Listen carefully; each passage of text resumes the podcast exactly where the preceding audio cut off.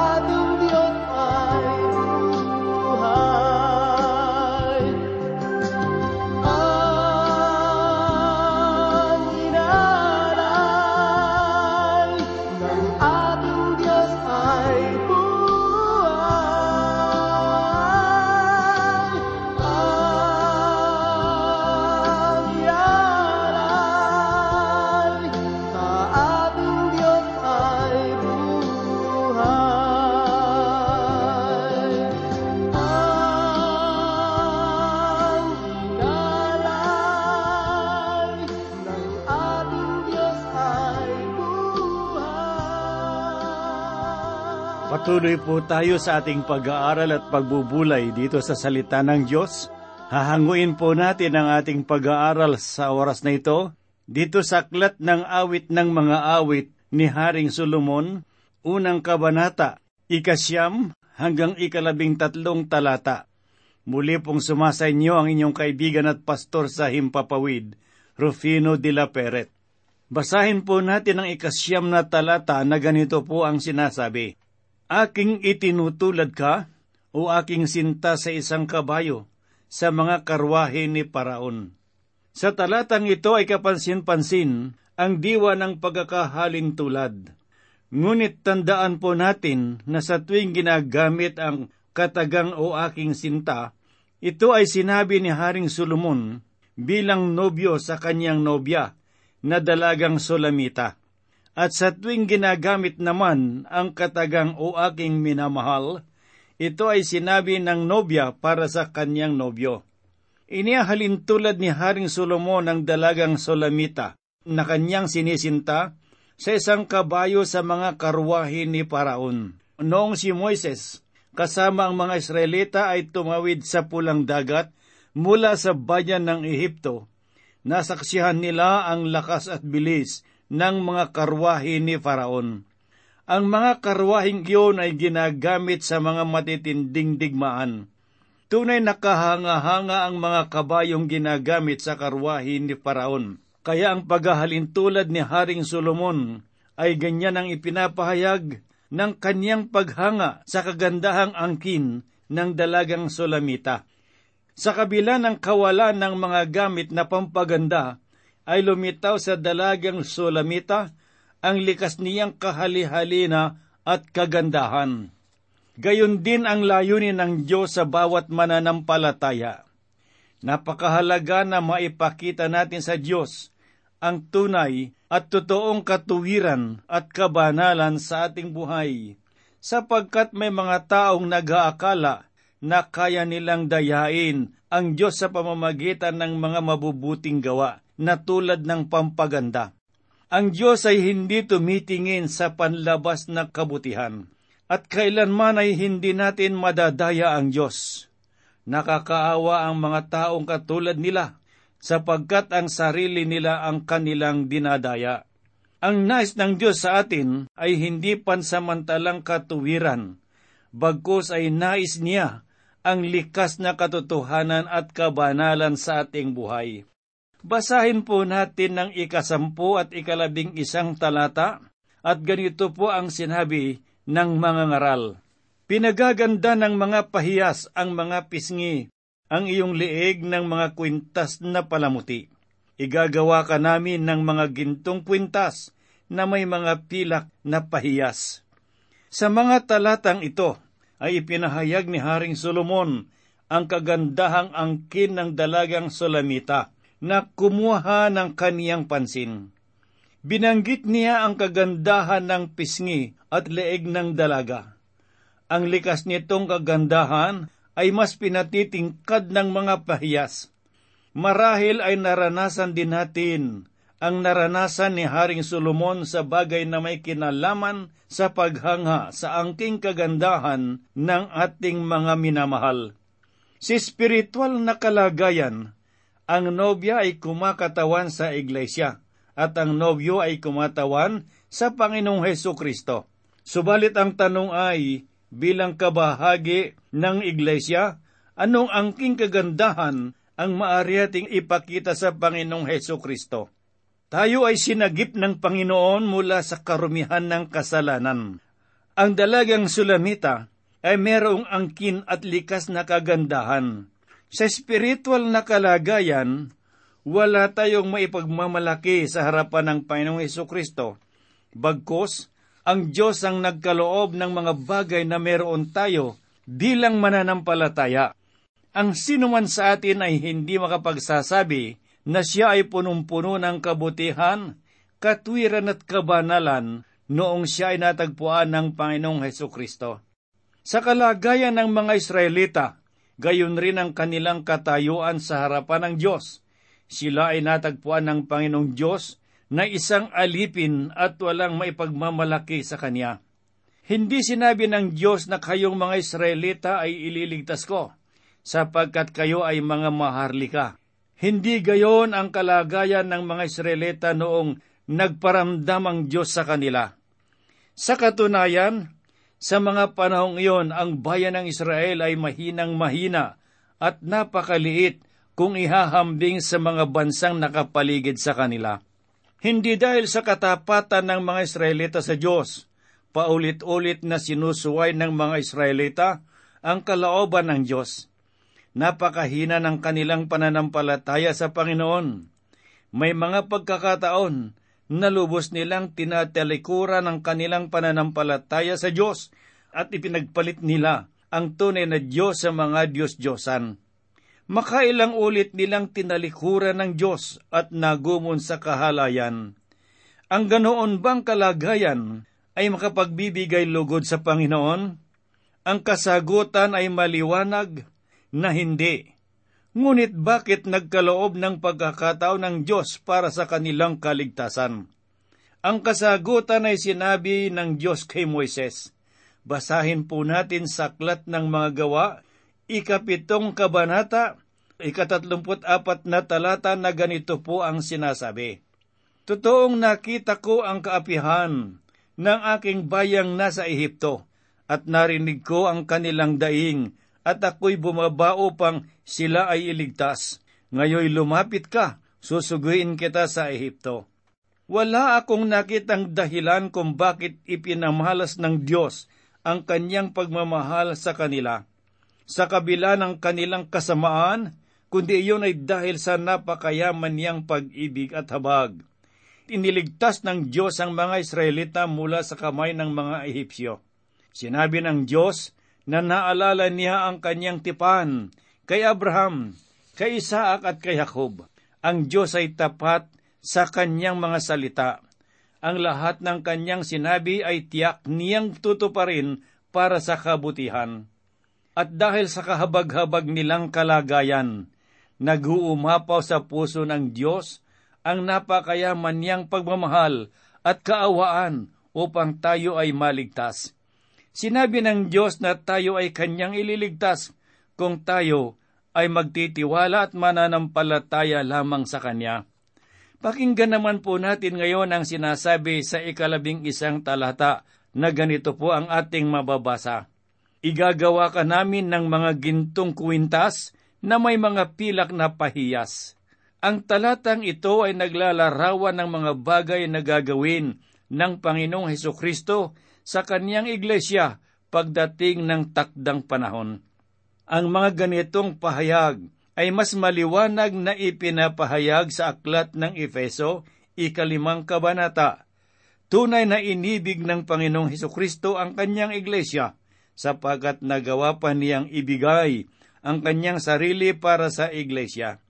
Ginawa niya ang bagay na ito upang banalin at gawing malinis ang iglesia sa pamamagitan ng kanyang salita. Ito ay pangakong gagawin niya upang walang bahid ng kasalanan o karumihan na haharap ang iglesia sa Diyos.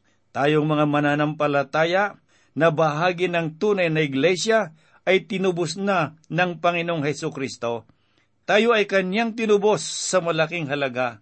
Pinatawad niya ang ating mga kasalanan upang mamayani sa ating puso ang kanyang katuwiran.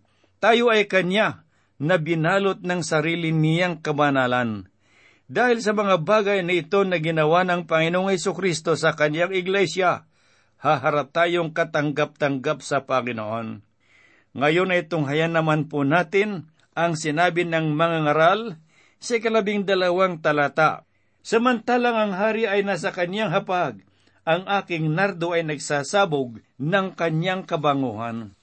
Mapapansin po natin na sa isang kasalan ay may isang hapag na nakalaan para sa bagong mag-asawa at kadalasan sa mesang iyon ay kasalo nila ang kanilang mga bukod tanging panauhin. At sa kasaysayan ng banal na kasulatan, makikita natin na ganito ang nagaganap sa tuwing mayroong mga kasalan.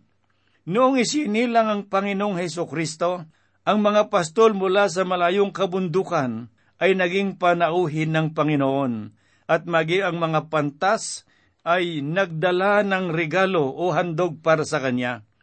Sila ay naparoon upang sambahin ang Panginoon sa Kanyang pagdating. Balang araw ay magkakaroon ng pagsasalo-salo ang Panginoong Kristo kasama ang mga mananampalataya. Doon ay lubos ang ating kagalakan na makasalo ang Panginoon sa kaniyang hapag. Noong sinulat ni Haring David ang awit, ikadalawamput tatlong kabanata, nakalarawan sa kanyang isipan ang isang hapag na kasalo ang Diyos. Sinabi niya sa ikalimang talata, Ipinaghahanda mo ako ng hapag sa harap ng aking mga kaaway. Iyong binubuhusan ng langis ang aking ulo, umaapaw ang aking saro. Alam ni David na sa hapag na iyon ay naroon ang Panginoong Diyos. Kasama niyang kakain sa mga biyayang naroon. Walang nangingibabaw sa hapag ng Diyos, kundi ang kagalakang naguumapaw dahil sa dakilan niyang pag-ibig. walang puwang sa hapag ng Diyos ang anumang kalungkutan o kahirapan. Doon ay matatagpuan po natin ang masaganang biyaya ng Panginoon. Ngunit ang katanungan ay meron ka bang pag-asa sa araw na iyon na maanyayahan na makisalo sa Panginoong Hesus? Kasalukuyang ipinapahayag ng Diyos ang kanyang paanyaya sa lahat ng mga nagnanais na makasalo ng Panginoong Hesus sa isang piging na inihanda ng Diyos. Makakasalo ng Panginoong Hesus Kristo ang mga mananampalataya. Sinasabi sa aklat ng pahayag ikatlong kabanata, ikadalawampung talata ang ganito, Makinig ka, ako'y nakatayo sa may pintuan at tumutuktok. Kung diringgi ng sinuman ang aking tinig at buksan ang pinto, ako'y papasok sa kanya at kakaing kasalo niya at siya'y kasalo ko. Kaibigang nakikinig, pakinggan mo ang paanyaya ng Panginoong Heso Kristo. Buksan mo ang iyong puso at papasukin mo siya ngayon sa iyong buhay. Tanging ang Panginoong Heso Kristo lamang ang makapagbibigay ng galak at kapayapaan sa iyo. Kung tunay na pinagaharian ka ng Diyos, nasa iyong kamay ang pag-asa at pagpapasya na balang araw ay may katiyakan kang makakasama sa pagsasalo-salo sa hapag ng Panginoon. Sinasabi rin sa huling bahagi ng ikalabing dalawang talata, Ang aking nardo ay nagsasabog ng kanyang kabanguhan. Ang nardo ay tumutukoy sa halimuyak ng buhay ng Panginoong Heso Kristo, na ito ay napakagandang bagay sa ating buhay. Nais ng Diyos na ang halimuyak ni Kristo ay siya rin maging halimuyak ng mga mananampalataya. Ito ay magaganap o mangyayari lamang sa ating buhay kung tayo ay kabilang sa hapag ng Panginoong Heso Kristo. Kaya nga, napakahalaga na sa loob ng iglesia ang pagpapala ng Panginoong Heso Kristo sa pamamagitan ng Santa Cena o ng komunyon o ang tinatawag na huling hapunan ng Panginoon. Ang gaway ito ay paggunita sa pagmamahal ng Diyos sa sangkatauhan.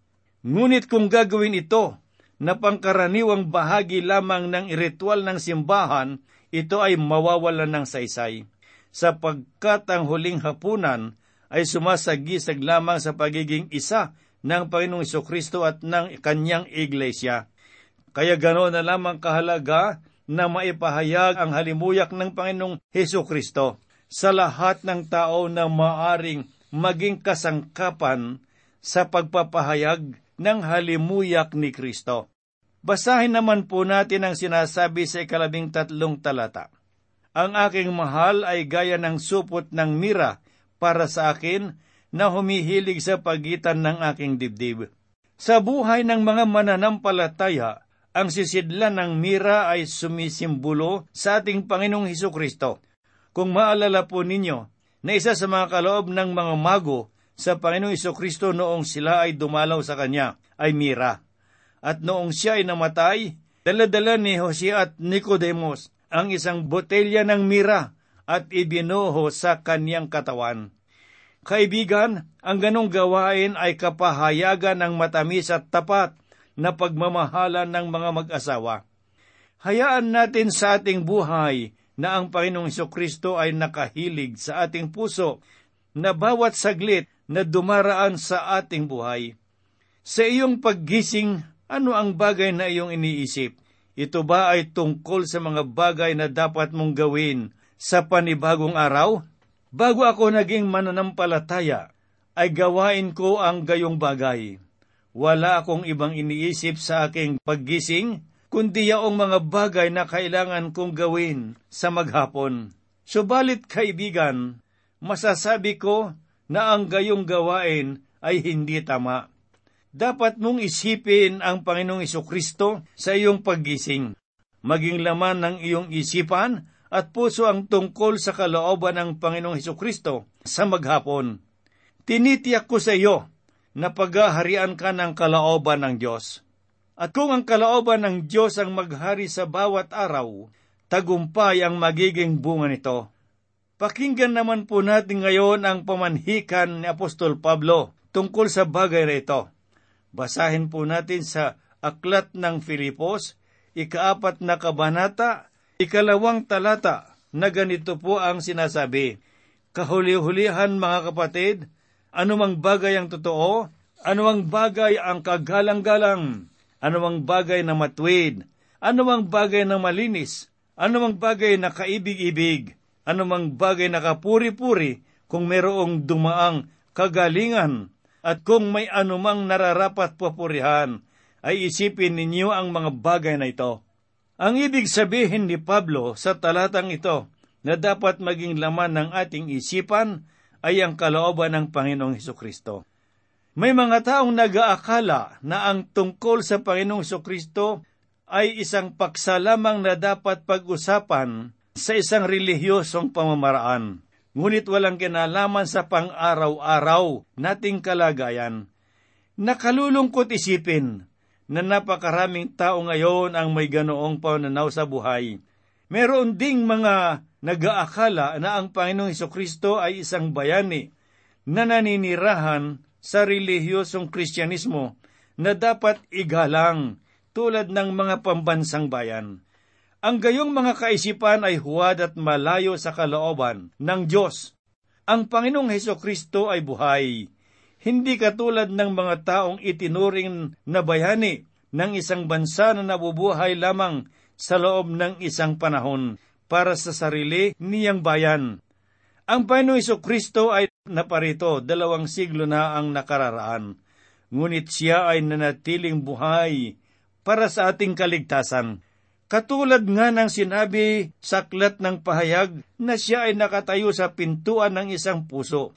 Doon ay kumakatok at naghihintay sa iyo na pagbubuksan upang makasalo ka sa kaniyang kapagkainan.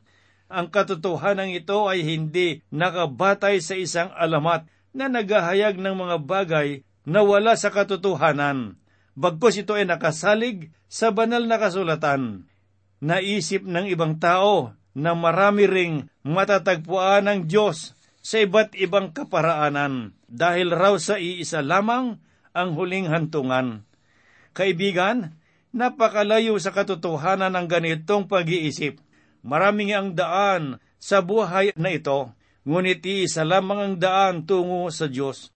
Ito ay walang iba kundi ang Panginoong Heso Kristo. Sinasabi sa Ebanghelyo ni Juan, ikalabing apat na kabanata, ikaanim na talata ang ganito. Sinabi sa kanya ni Jesus, Ako ang daan at ang katotohanan at ang buhay. Sino man na hindi makararating sa Ama, kundi sa pamamagitan ko. Ang mga salitang ito ay nagmula mismo sa bibig ng Panginoong Heso Kristo.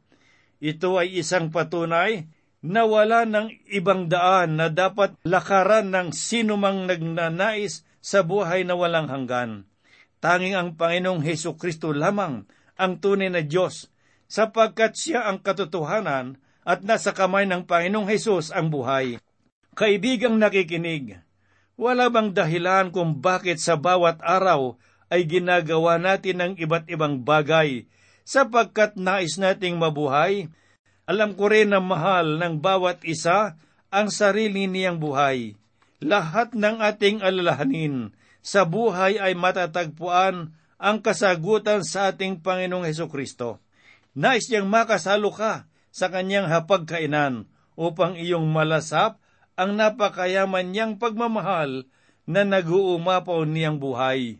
Magtiwala ka lamang at sumampalataya sa Kanya ng buong puso at paghariin sa ating buhay ang Kanyang kalooban sa lahat ng sandali.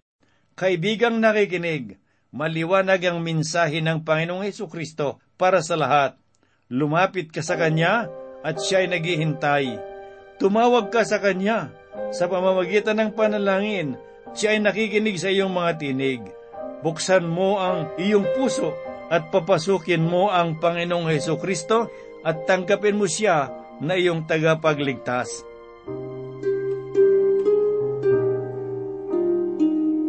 Tayo po ay manalangin. Kami po, Panginoong Diyos, sa oras na ito ay lumalapit sa iyo. Taglay po namin ang pagpapasalamat at pagpupuri. Salamat, Panginoong Diyos, sapagkat kami ay ginagabayan mo sa aming mga pag-aaral.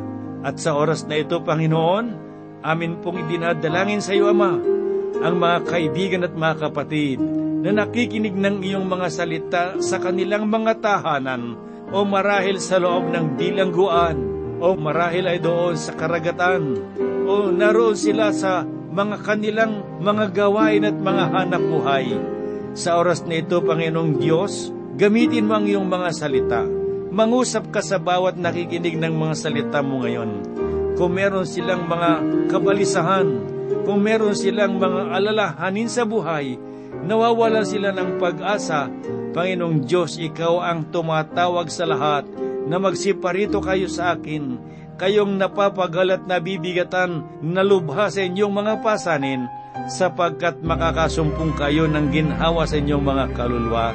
Panginoong Diyos, salamat po Panginoon sa iyong patuloy na gabay at patuloy mo rin gabayan ang iyong mga anak sa mga sandaling ito. Kami po yung umaasa at nananalig at idinadalangin namin sa pangalan ni Kristo naming tagapagligtas. Amen. Ang Panginoon ang aking pastor, pinagiginhawa ko. Lubos,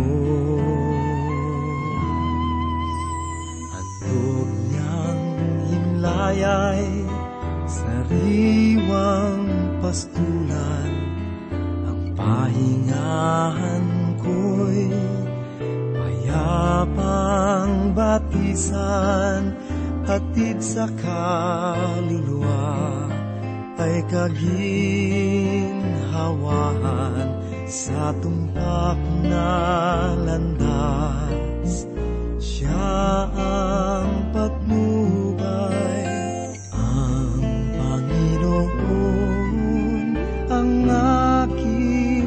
aking